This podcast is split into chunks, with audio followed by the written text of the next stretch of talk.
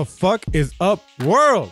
Look at this. A motherfucking podcast turnaround time in less than 10 days. Imagine that. Must mean that your boy is stepping his motherfucking podcast game up and start fucking procrastinating and shit and getting down to the shit that matters most. And what is it that matters most? Some more of this critical pedagogy that I am providing to you all by way of these motherfucking podcasts, right?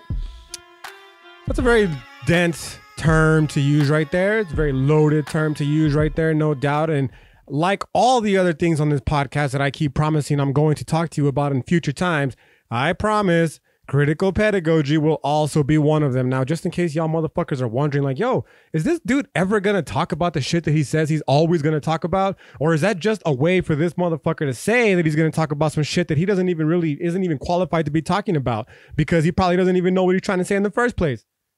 First of all, how dare you? Okay, how dare you? I find your lack of faith in my fucking intelligence very disturbing. Okay. Second of all, no, dude, this has been this is eleven now. This is the eleventh podcast. Okay, and they're only about an hour long in length, right? And basically, what I'm trying to do is transmit to you by way of the fucking thoughts that are in my mind at this current moment almost a doctoral level degree understanding of philosophy. Okay. And if the last seven years of my journey alone through academia are not indicative enough. It's actually been more than that. Holy fuck! I wish it's been seven years. I graduated college like the first time as a as a with my bachelor's degree seven years ago. Oh my god, I'm getting old, right? Um, but realistically, I started this fucking academic journey now ten years ago. It was ten years ago when I first stepped foot onto e on onto an EPCC campus, right? And in those 10 years, I've developed a lot of fucking philosophy. Surprise, surprise. You know, you might actually learn some shit coming to college, right? And I am attempting to deliver that information to you in as relatable a form as possible. So if I keep saying shit like, I promise I'm gonna talk about it, I promise I'm gonna talk about it, it really is because I'm going to talk about it when the time is right to do so. Now, I've noticed my uh, one of my own uh, pedagogic techniques that I that I, in retrospect now actually because of this podcast one that I use quite frequently is I like to just drop ideas in at the beginning of the semester and then, you know, get students to think about those ideas, to exercise those beautiful brains that they've been endowed with, right? To exercise those cognitive capacities because again, the fucking point of a philosophy class is to teach you how to think, right? Not to what to think, right? So I like to drop these huge ideas in at the very beginning of the semester to get you, the student who's cur- currently taking my class right now and listening to this, or just maybe through his podcast, you, the, the, the podcast listener who's listening to this, to think about these ideas eh, in, in your own way, in, in, in, in, in as complete, an undisturbed manner as fucking possible. And what I mean by undisturbed is I don't I, I like to do it in a way that doesn't that you can remove yourself from being tainted by the fucking ideas of other people, right? You all everything that I've been talking about all through his uh, podcast uh, series so far, eleven episodes with this one, but also in my classes, we all have experience with all the ideas that I've been talking about, right? And the goal then is to try to, you know, you, your ideas aren't necessarily any less relevant or of importance than a fucking, you know, Michel Foucault or fucking Friedrich Nietzsche, right? They might get all the vain, all the credit and glory, and understandably so. Those motherfuckers are dope as fuck, right? But even Michel Foucault and even Friedrich Nietzsche, right? They fucking started from the very beginning, bro. They didn't have any fucking philosophical knowledge. And they started, you know, they had their own ideas. And it was these ideas that compelled them to go off and seek the philosophical insight and then go off to become the great philosophers that they inevitably did, right? And the same, I think, could be said of you and myself, right? We all have these ideas. We've all had these experiences.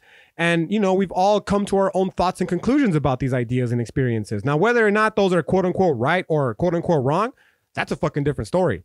The point is, before I give you the actual philosophy that's been legitimized by our academic institutions, I like to get you all to just think about this shit on your own, to think about how you personally feel. So when I say shit like, oh yeah, I'm gonna talk about the critical pedagogy, hopefully I'm gonna try to be at not to taint your beautiful little uh, understanding of what you think critical pedagogy is too much, but I, I, hopefully it's it, it's inspiring something along the lines of this idea that education should be for a reason essentially right? The point another point of philosophy how about this? Is not to explain the world it's to change the world, right? So hopefully, in terms of this critical pedagogy, what I'm teaching you is something that's going to help change your world, even if at the most fundamental of levels, just you personally. Whether you go off and become this fucking grand savior of the whole world or redeemer of the human race, I fucking can care less. That's a different story, right?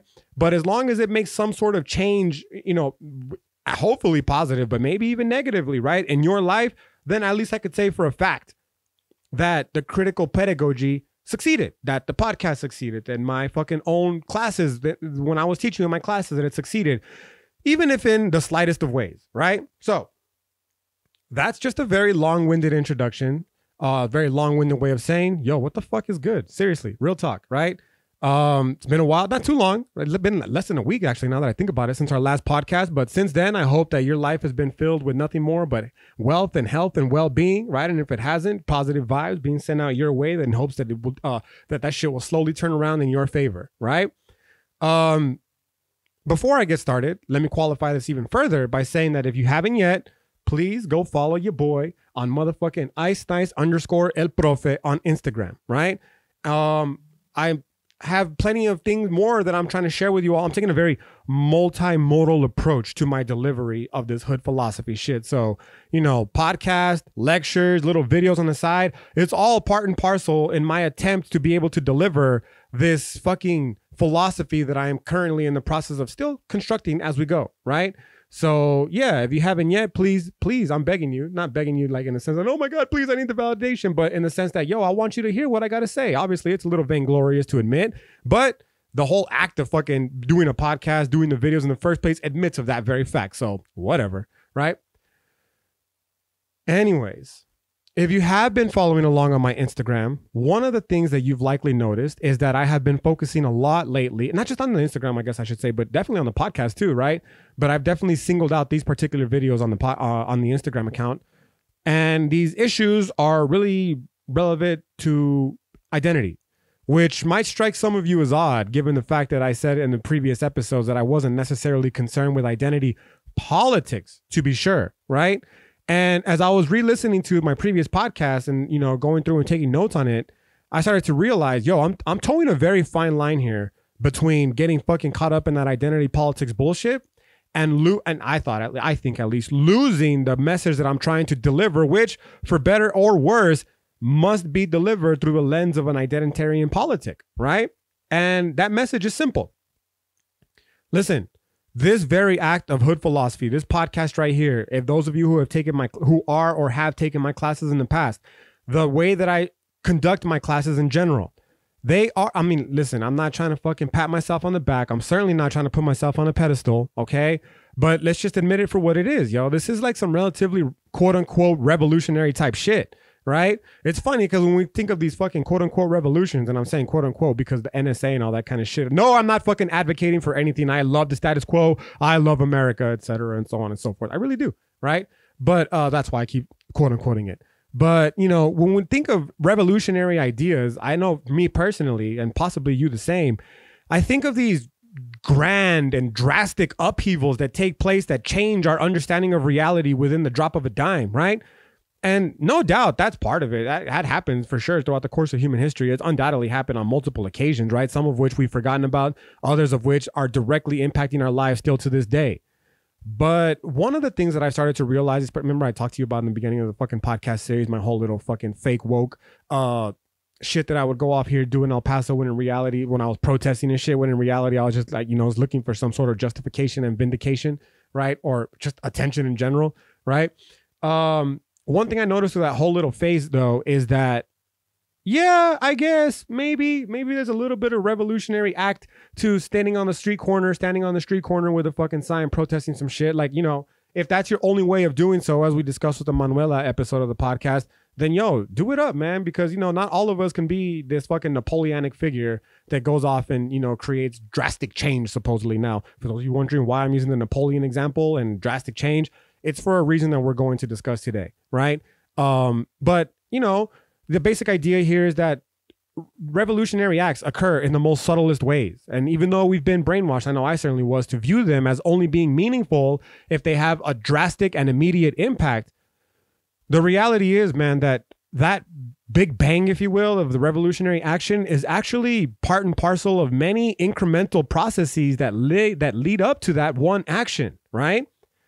And that's what I've started to realize a little bit more about my teaching method when it comes to the class. Like, I'm not in the class to try to change anybody's beliefs. Like I said in my previous video, point of philosophy is not to teach you what to think, it's to teach you how to think, right? So, no, the intention is not to fucking, you know, instill in people a certain ideology as our fucking dear friend Jordan Peterson assumes that all us college professors are trying to do, namely with the, what the fuck is cultural Marxism? Seriously, I'm still trying to figure it out, right? Um, but no, that's not what, that's, at least that's not what I'm trying to do, right? What I'm trying to do is sow the fucking seeds that are going to inevitably lead to a, the real revolution, the real, the only one that ever matters. And that's the one that happens right here in your little corazon, right? I said, what good is taking over when you know what you're going to do? The only real revolution happens right inside of you. Shout out to my boy J. Cole, right? That's, that, that's what I'm trying to fucking do. And this shit happens through incremental processes, right? Now, in terms of this hood philosophy, it is expressly derived with that intention in mind, right? Because, like I said previously, uh, a few minutes ago, I don't give a fuck. I'm not trying to explain the world, and I'm damn sure not trying to fucking tell you how to live your life, right? But what I am trying to do is arm you, if you will, with the intellectual tools necessary to engage in that fucking process of evolution within you personally, right?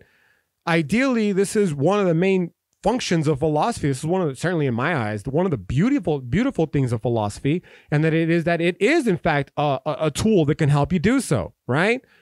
And that subtle and drastic change in itself is a revolutionary action within yourself because if it can get you to view the world in a complete different way than you did prior to taking my class, prior to studying any philosophy class in general, not just mine, right? But certainly prior or prior to listening to these podcasts or the videos that I'm posting on the gram, right? Then what the fuck, dude? Like that, I've I've I've succeeded in that job, right? I've I've succeeded in my purpose.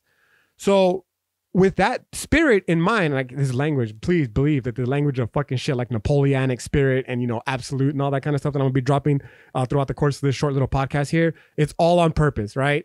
Um, but anyways, uh, this hood philosophy is informed by the spirit of fucking revolutionary action, and by just by virtue of employing hood philosophy in general, it's revolutionary in the sense that it's a fucking it's it's I've, I've been saying rejection but it's more of a fucking it like by refuting by re, by refuting rather um the western analytic tradition and everything that comes associated with that this is where the little bit of the revolu- the, the little bit of the revolutionary action comes into play right? So in terms to the unlinking or rather in terms to the identity politics that i've been discussing so far what i'm trying to say essentially is that this hood philosophical movement is it, it's a delinking okay? What am i delinking myself from?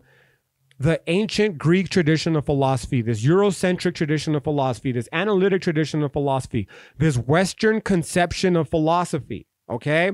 Now i'm delinking myself for all sorts of reasons that i promise you i will discuss throughout the you know throughout the uh however long this fucking podcast lasts right but what's what what needs to be stated now is what I've been stating this entire time, and that is that I am delinking myself from this myth of European superiority, right? And in the process of doing so, identity is inevitably bound to emerge. Namely, because just by asserting the word European, you've I've already introduced identity, namely the European identity, right? And conversely, because also by introducing this delinking, naturally I'm going to have to replace it with something. I'm not advocating for absolute nothingness, right? If that's even fucking possible at all within this waking conscience of ours. So ideally, I would have to replace it with something. Now there are people who just say, "No, I'm a foundationalist, so I'm just going to give you I'm just going to lay the foundation and hope someone else will come and lay that," which I admittedly have done in my previous podcasts. But on top of that, on top of clearing the foundation, I'm also providing it with something else, right? And that something else that I am providing it with is going to be obviously it's going to be filtered through my experience, which is someone of, you know, Chicanx descent here growing up in fucking Turtle Island, El Paso, Texas, United States of America, whatever the fuck you want to call it, right? And because of this localized knowledge base that I have, inherently it's going to become associated with this identitarian politic, okay? But I urge you to look beyond the simplistic understanding, or at least what it's been reduced to in popular culture of these identity politics, and understand that despite all the fucking funny shit that I know I personally like to make fun of, and if you fucking don't vibe with these identity politics, you probably make fun of it too, right? Like the lady with the purple colored hair, for instance, that whole trope. Yeah. Um, that shit is laughable, but that's only because it's like the most par- it's it's it's easy to parody the most extreme versions of this ident- identitarian politic, right? But inherent underneath that is an actual base and foundation of importance. Okay. And that's kind of the intention of my podcast for today, right? Um, and that's namely in the way of demonstrating how the philosophy, something as simple as philosophy, man, especially when viewed in this idealist sense where it's understood or at least believed that our ideas influence and affect our lived experience, our the material world, if you will, right? That the philosophy that informs these ideas then are undoubtedly going to have an impact on the physical world that we're living in, right? So when it comes to this whole fucking identitarian trip that I've been on recently, understand that again, this epistemic delinking, right, from this Eurocentric model, it's it's I I'm replacing it with a localized knowledge again that is coming from somebody of the Chicanx descent, right? And that because of that, I'm introducing a complete different epistemology to hopefully not replace. I'm not, I'm not, my intention is not to even replace the Eurocentric model. It's simply to provide an alternative to the Eurocentric model, right? And that, I mean, if you were to label me, for instance, as a progressive, this would be where the progressive part comes into play because I am seeking to progress past the established model that we currently have now, right? And unfortunately, some people don't like this shit, right? And it's my contention that the reason they don't like it is because in delinking, you know, there's a lot of issues that are brought to the fore that we historically have been told to ignore for better or for worse, right? Uh, if these fucking conservative, and when I say conservative, yo, we need to get a real better, deeper understanding of what it means to be a conservative. I'm not gonna get too deep into it now, but please just fucking take my word for it when I say that it has nothing to do with voting for Donald Trump. This is a deeper level understanding of conservatism that implies an inherent fucking like if, if I was gonna call it anything more specific, I call it like a bougie fucking ethic, a Protestant ethic, right? Um, more specifically bougie, right? Because the Protestant would be interlaced with the bougie aspect. Okay. So when I say conservative, it has nothing to do with fucking Donald Trump, with fucking George Bush, either one of them. Okay. But so much with this package of ideas that should be delivered for those of us who you know understand the, the history of it right with the word conservatism. And another one of these ideas is the idea that they you know just by nature of the word conservative they're seeking to remain keep the status quo right?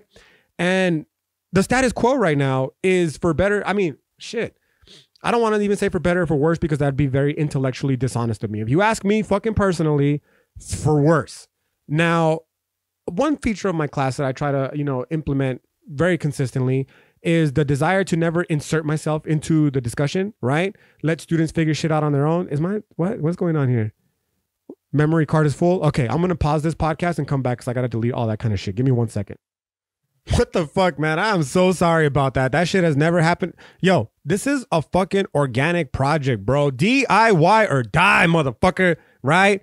I have to do this shit on my goddamn self, and I would not have it any other way. And sometimes my lack of technological prowess is on full display, such as just now when my motherfucking camcorder said, Yo, asshole, the HD fucking recording is no longer available because your fucking storage is running low.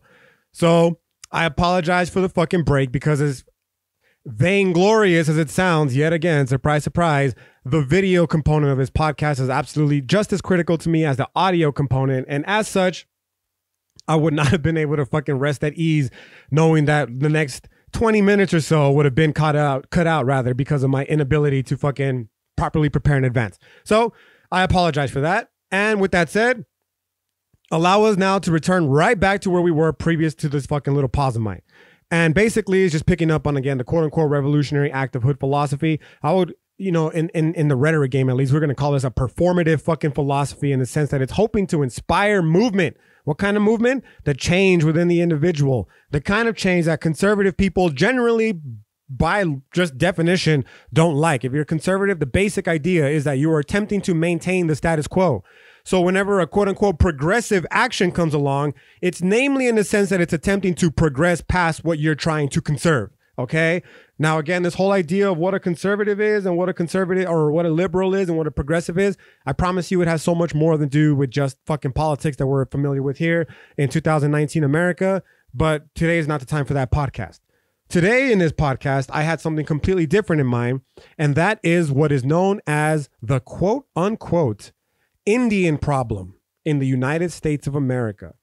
Now, just by virtue of the words that I'm using alone, especially those of y'all motherfucking fake woke jokes that get upset about everything, the words Indian problem alone are going to be like, what the fuck is this guy talking about? How is being an Indian, a, a quote unquote Indian, right, a fucking problem? This motherfucker got some explaining to do, right? That's my terrible, terrible fucking uh, Rick, whatever from fucking I Love Lucy, right? Impersonation. But the explaining is simple. This quote unquote problem started again the moment that European colonizers set foot here on Turtle Island. And the problem is simple.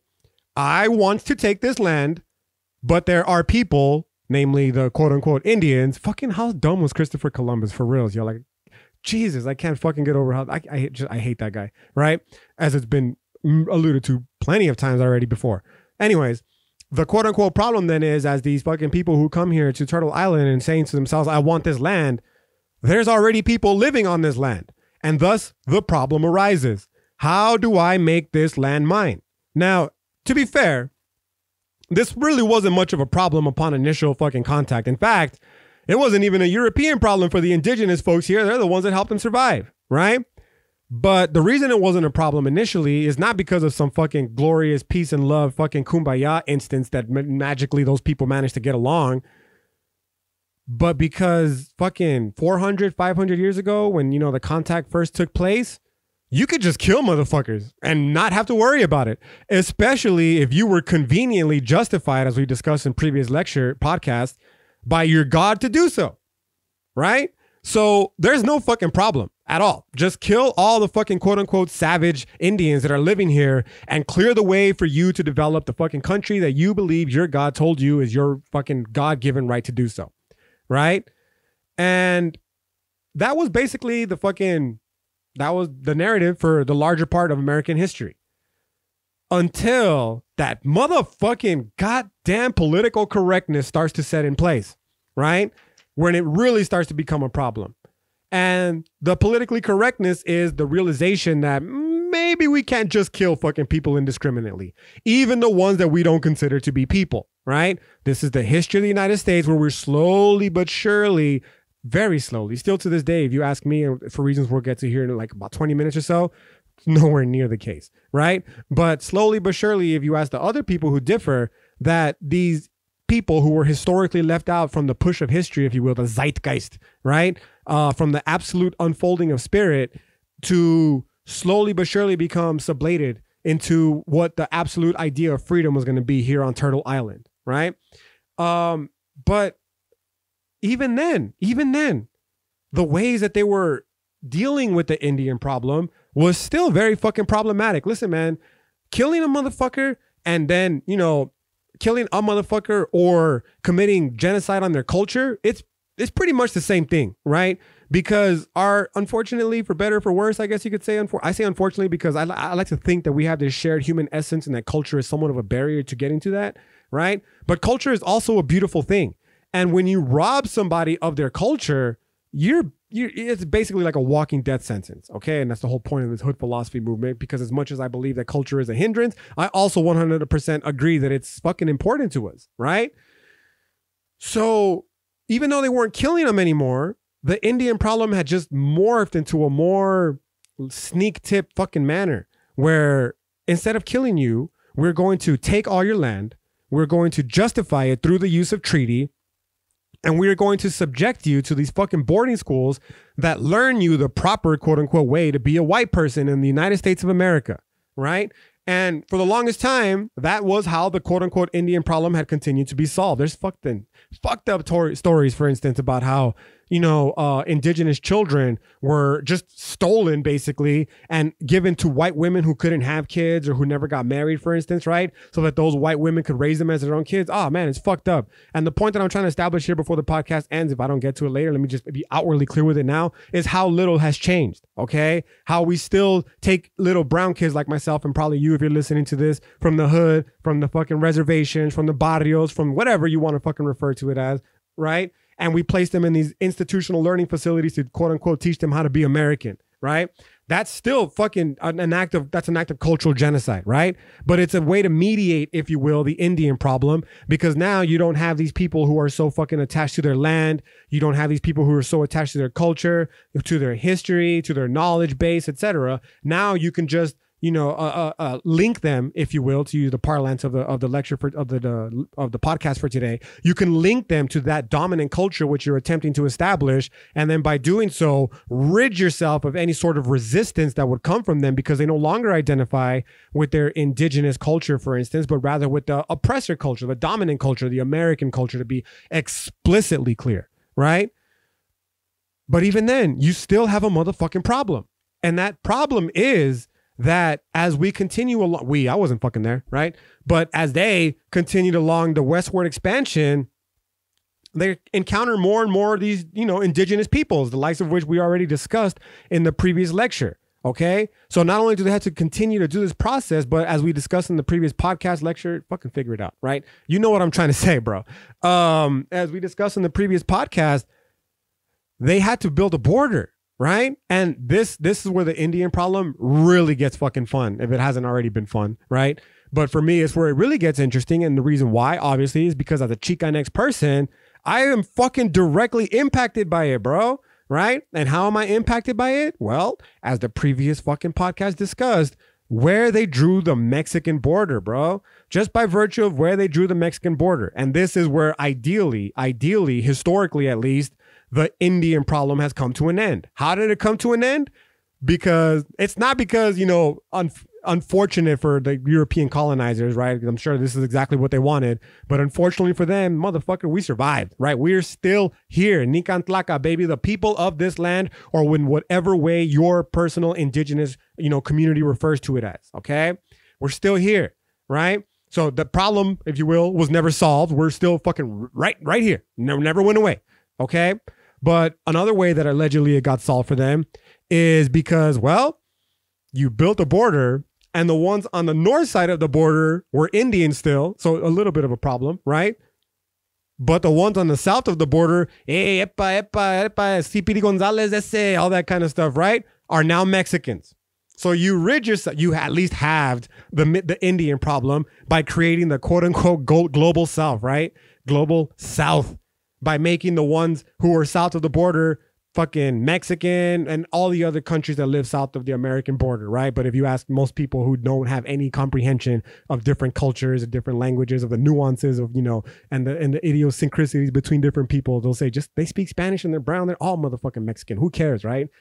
That's why you I know me personally, I I'm sure you have too. You hear these people who say shit like, "Damn, stop speaking Mexican, yo." It's like, "What? Wait, what? What are you talking about? The Mexican language?" No, it's just stop, okay? Anyways, so that's the Indian problem, right? But again, at least in a nutshell, maybe in a forthcoming episode, I'm gonna get a historian on here, hopefully uh, soon, and I'll have them explain it in deeper detail than I could possibly ever do. Right? I'm gonna talk about it a little bit further here shortly, but it's it's actually a really interesting fucking facet of history that just pff, completely gets ignored for whatever reason. Right? Well, obviously for reasons I'm gonna address here shortly. Anyways, enough of a tangential. Let's get straight to how this fucking Indian problem is still very much alive here in 2019 United States of America. Just oh, you know what? Even before I get into that, let me just give you. A, I'm telling you, this is some fucking. It's seriously fascinating shit. The only reason to add further fucking fuel to last week's podcast, right? That the border was built here in America, or rather here in, uh, in El Paso, is not because the people who were going after westward expansion just looked around and said, "Yeah, this is this is a pretty good place to just stop." Let's just stop expanding here and build the wall here. That's that's not what fucking happened, man. one part one part of the people who were advocating for this fucking you know during the whole Mexican American War when Mexico ceded all of what is California, Utah, most of Nevada, some of Wyoming, right, uh, all of Oklahoma, all of Texas, all of Arizona to the United States, modern day, all those all those states, modern day, right. Uh, after the war between Mexico and America, right, you had basically one of two camps here in America of people. The first the first camp they wanted to keep going south, man. They wanted to keep pushing south. They, if they had their way, they would have taken most of Mexico too, or what is now modern day Mexico. They would have taken that shit too, right?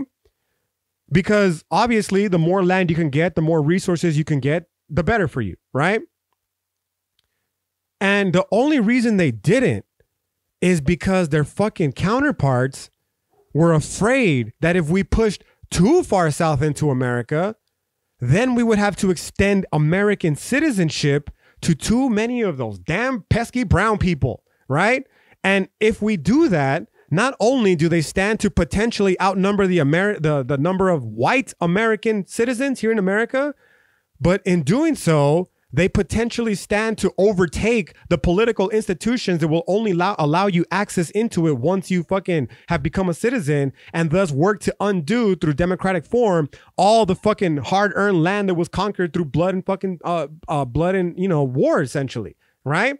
So these these motherfuckers were like no no no no no. Let's not diminish the value of american fucking citizenship and take too much of these brown people in right Let's draw the border here along El Paso and the whole other borderland across from California all the way down to fucking Brownsville, Texas, right? Let's draw it here, bite the bullet, and accept the ones that are already living in this uh, on this side, but they're not going to be real American citizens. They're just going to be like American citizens, right? Separate but equal and all that kind of shit. And then we'll just we'll just rock it from there, right?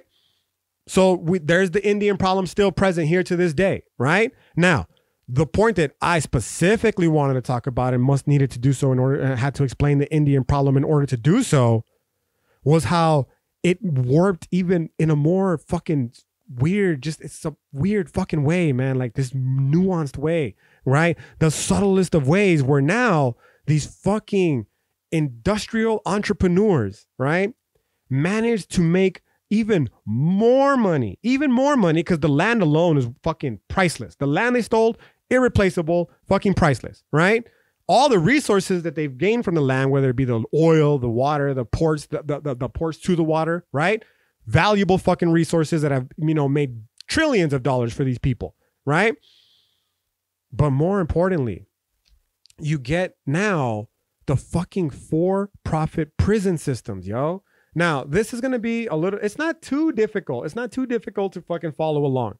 And I'm going to read it directly in line to you know what I wrote because well, I want to be as sincere and genuine with what I'm about to tell you as possible because doing so is the only way to fucking avoid this critique of being of or not even critique but an attempt to reduce my fucking hood philosophy, my baby to I something as fucking trivial as identity politics, okay? So here, break, bear with me on this one.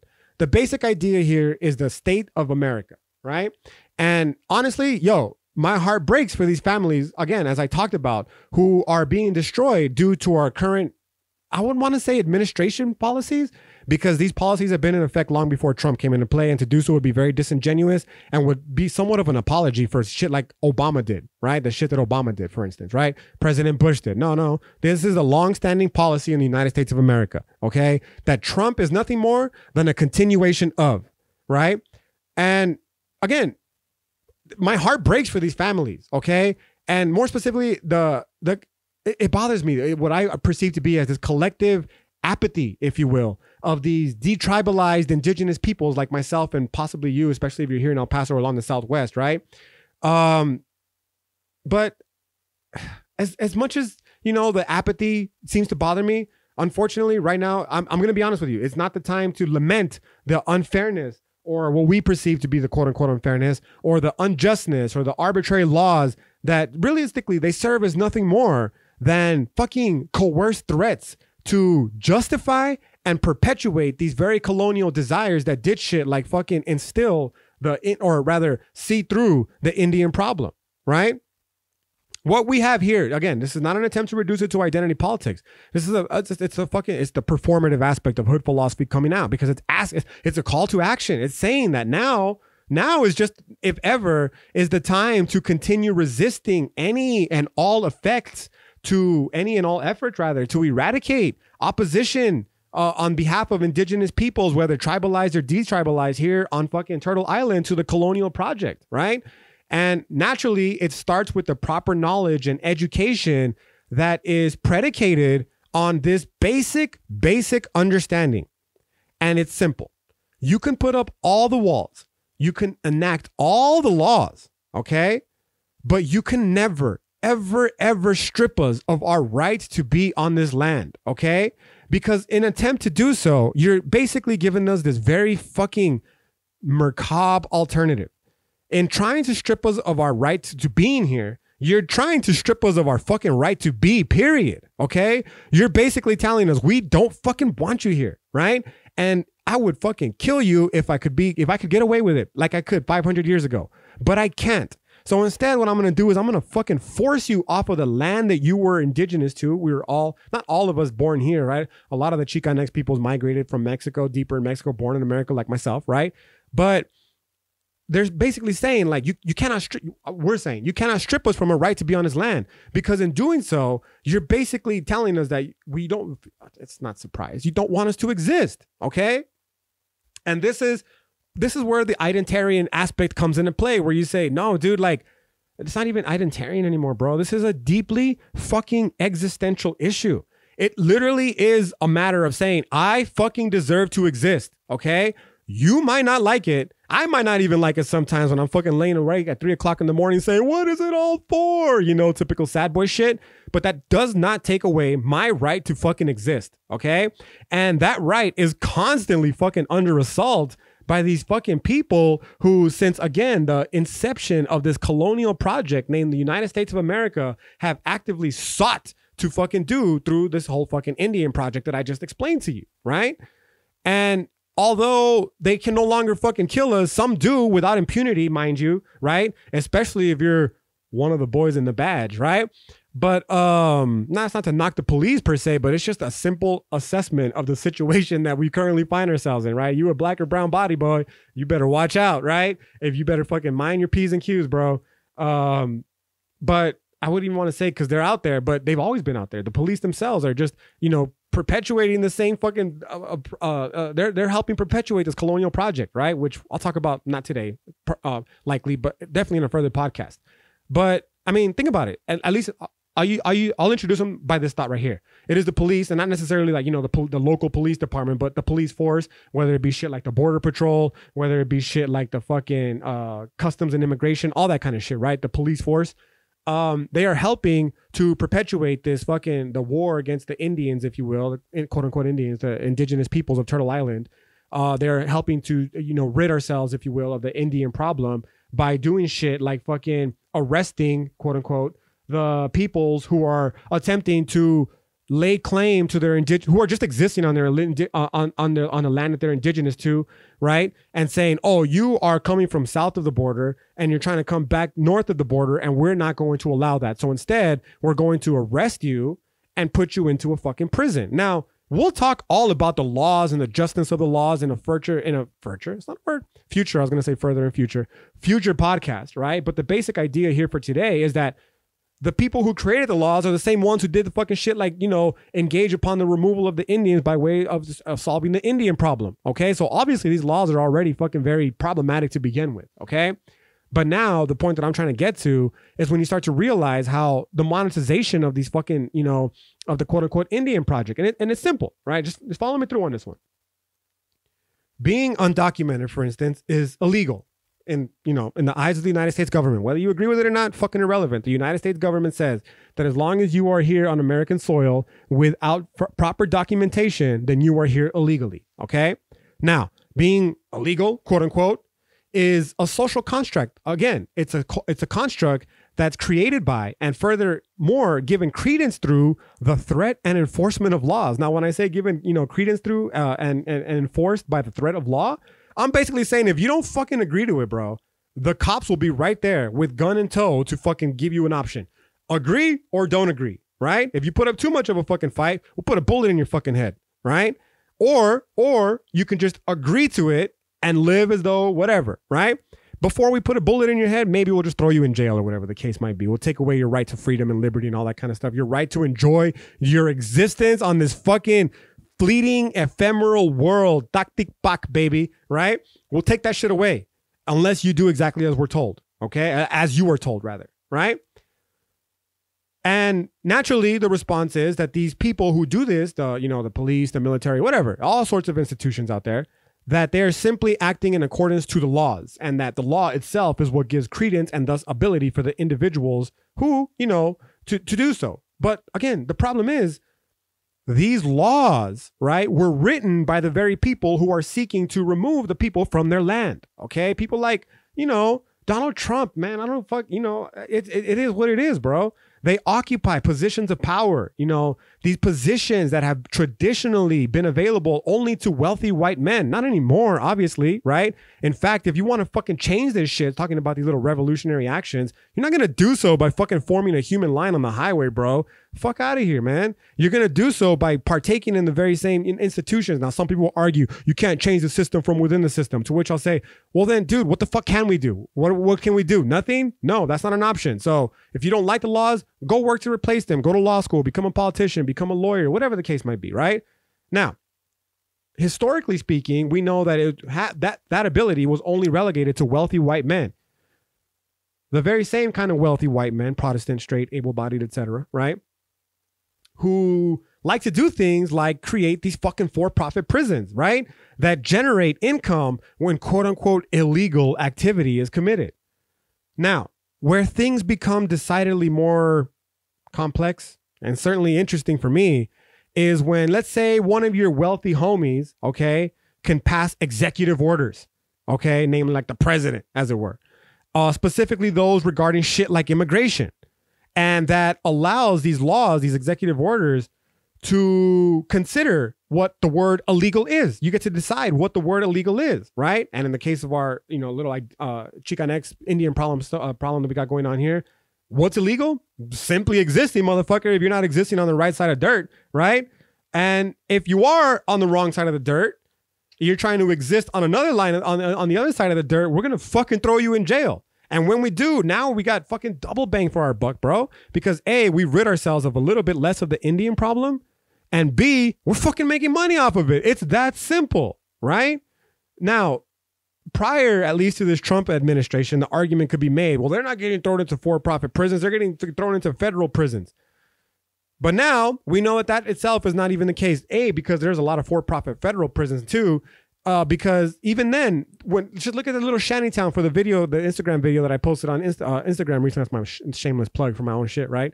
but also you know wherever you find it on social media that they just erected here, whether it be in Tornillo, whether it be out there in fucking under the bridge in, in downtown uh, El Paso, you name it. Somebody's getting paid for that shit, bro. And what are they getting paid off of? The actual bodies that are inside the holding facilities, right? They have monetized, if you will, indigenous bodies here on fucking Turtle Island, okay? Dude, and this is why I'm telling you, like these colonial borders, they cannot nor will they ever erase our indigenous roots, okay? But again, that never stopped the original architects of the United States framework, okay? Let alone their descendants, whether they be biological descendants, intellectual descendants, or a combination thereof, okay? From trying to do so. Now, this is not shocking. This is just asking you to engage in an unbiased examination of the history of the formation of the United States border, okay? both north and south, and it just this will be revealed to you, right? Just follow the money, bro. Okay, this country is built on indigenous land, right? At the explicit expense of its indigenous inhabitants, right? So the problem has never been how to accommodate the indigenous Americans and uh, the indigenous peoples, right, whether tribalized or detribalized, into the framework it's only ever been to what, what the fuck are we going to do with these quote unquote problematic Indians? Okay. Whose again, mere existence was, is still to this day antithetical to everything, everything they quote unquote envision for fucking their quote unquote country. Right. Now, the point that I'm trying to establish here is that let, let, us take it back to a little philosophical. This is a very historical and political fucking, you know, tangent there, but it, it's important to establish the importance on the philosophical scale. And the importance on the philosophical scale is simple, right?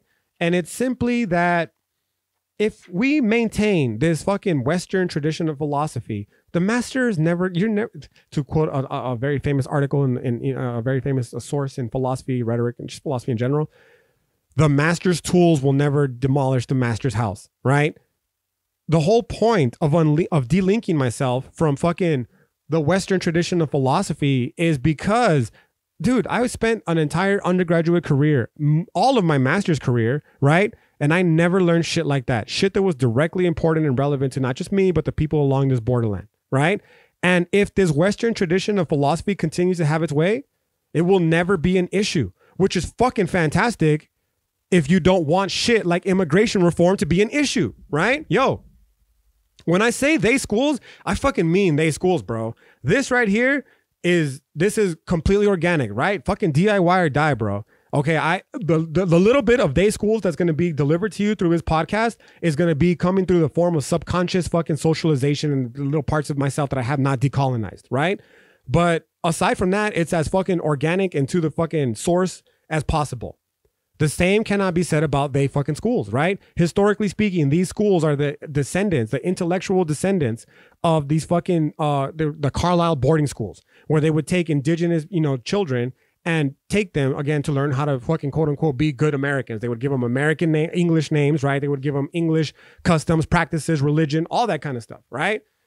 And these schools that we have here to this day, there's they're the same damn thing, bro. They're the same motherfucking thing, right?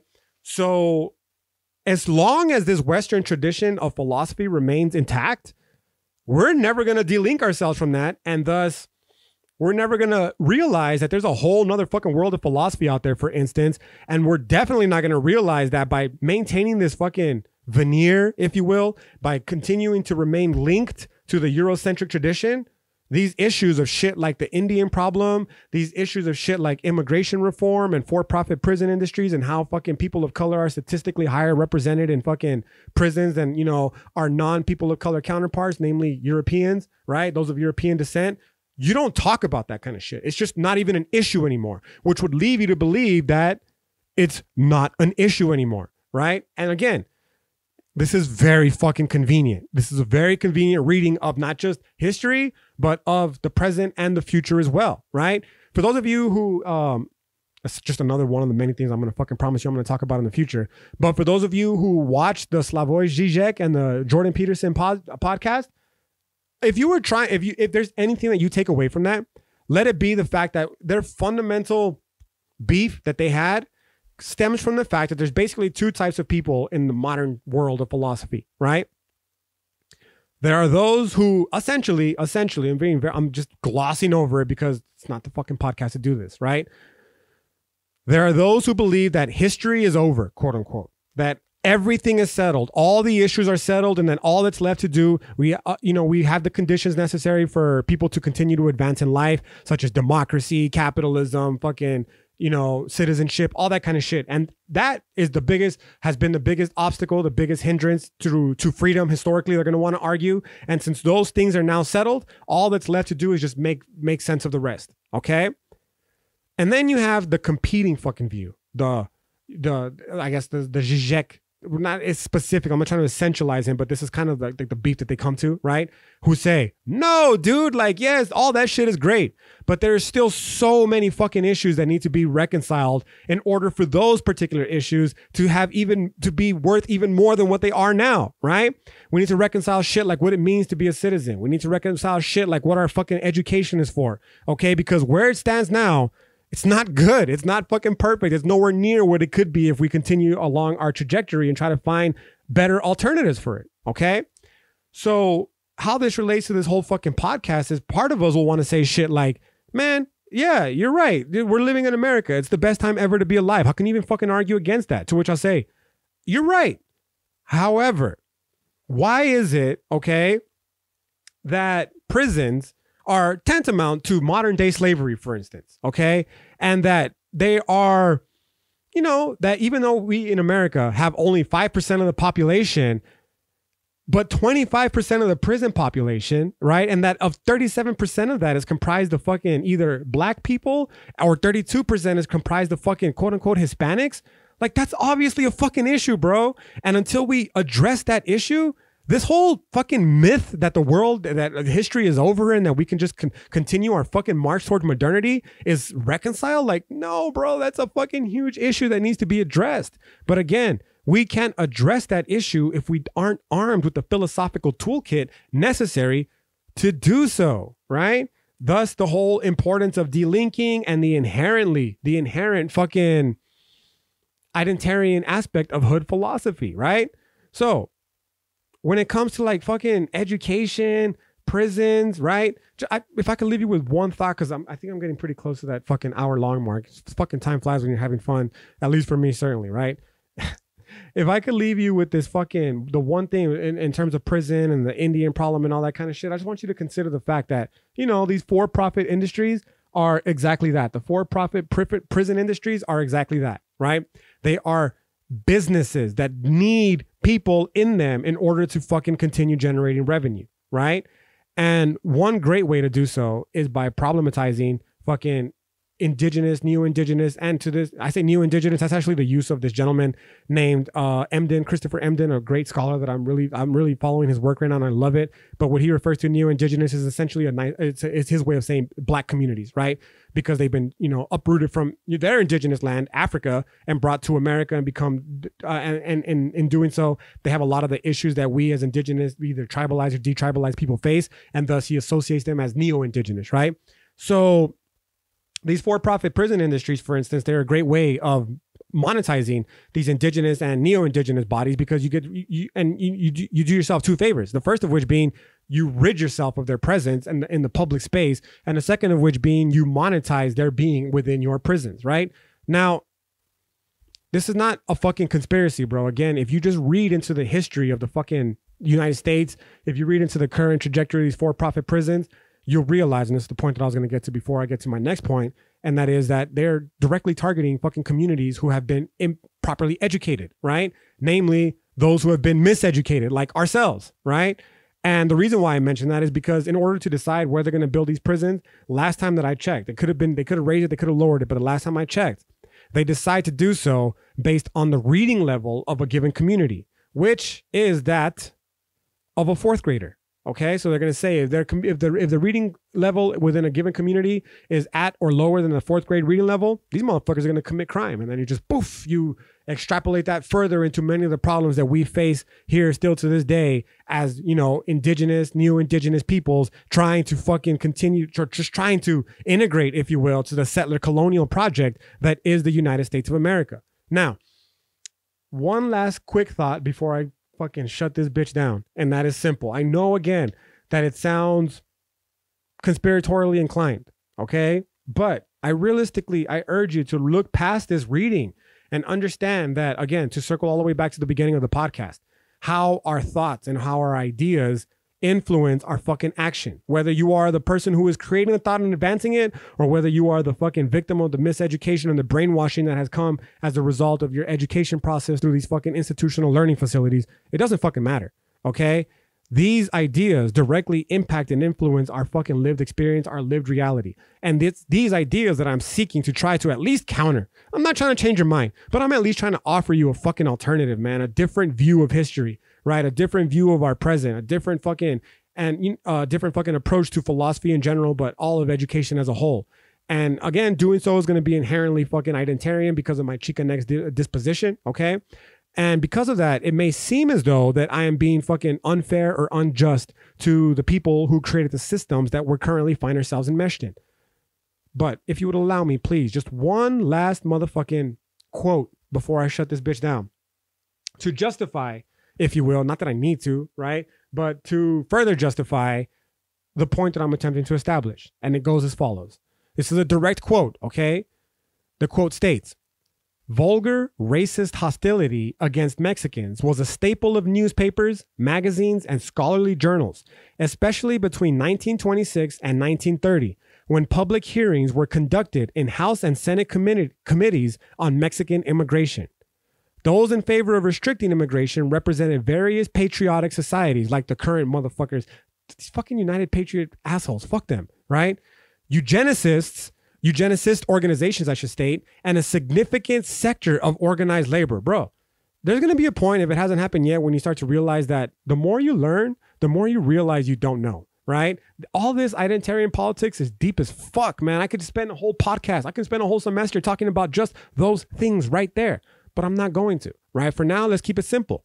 The quote, this is from a textbook actually, and I'll give you the, the other quote that I was going to try to get to, um, states Patriots and eugenicists argued that Mexicans would create the most insidious and general mixture of white, Indian, and Negro blood strains ever produced in America and that most of them were quote unquote hordes of, of hungry dogs and filthy children with faces plastered with flies. Human filth. They are promiscuous, apathetic peons and lazy squaws who prowl by night, stealing anything they can get their hands on.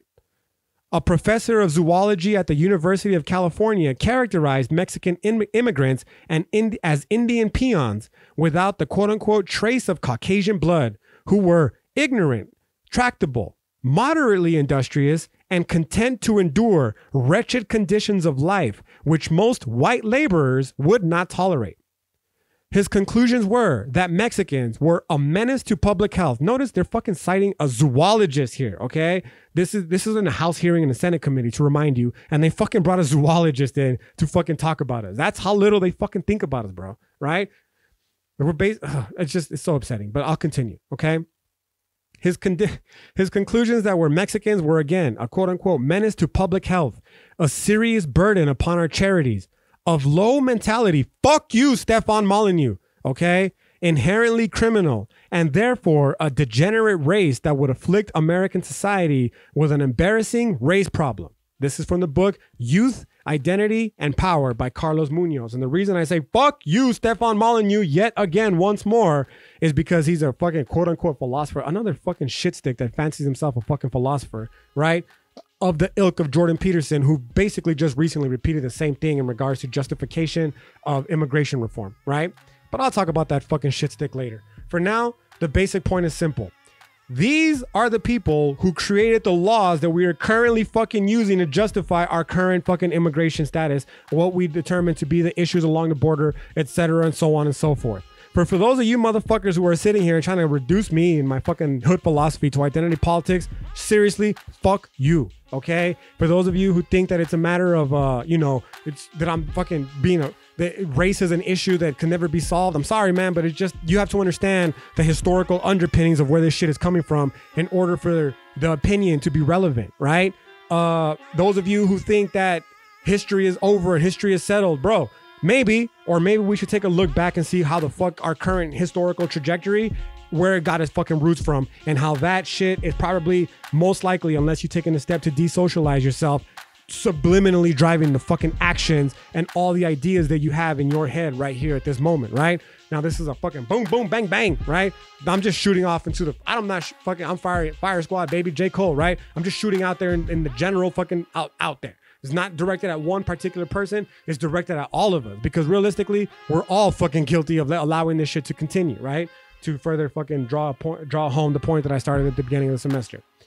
Now, with that said, uh, I think I'm at about the hour mark, close there too. So I'm gonna go ahead and at this point draw this bitch to an end. Uh, I have plenty more to go, and I hope that you continue to join me along for the ride. Okay. Uh, for now, I'm going to leave it simply and state that I hope you have a great rest of the day, and I'll see you soon.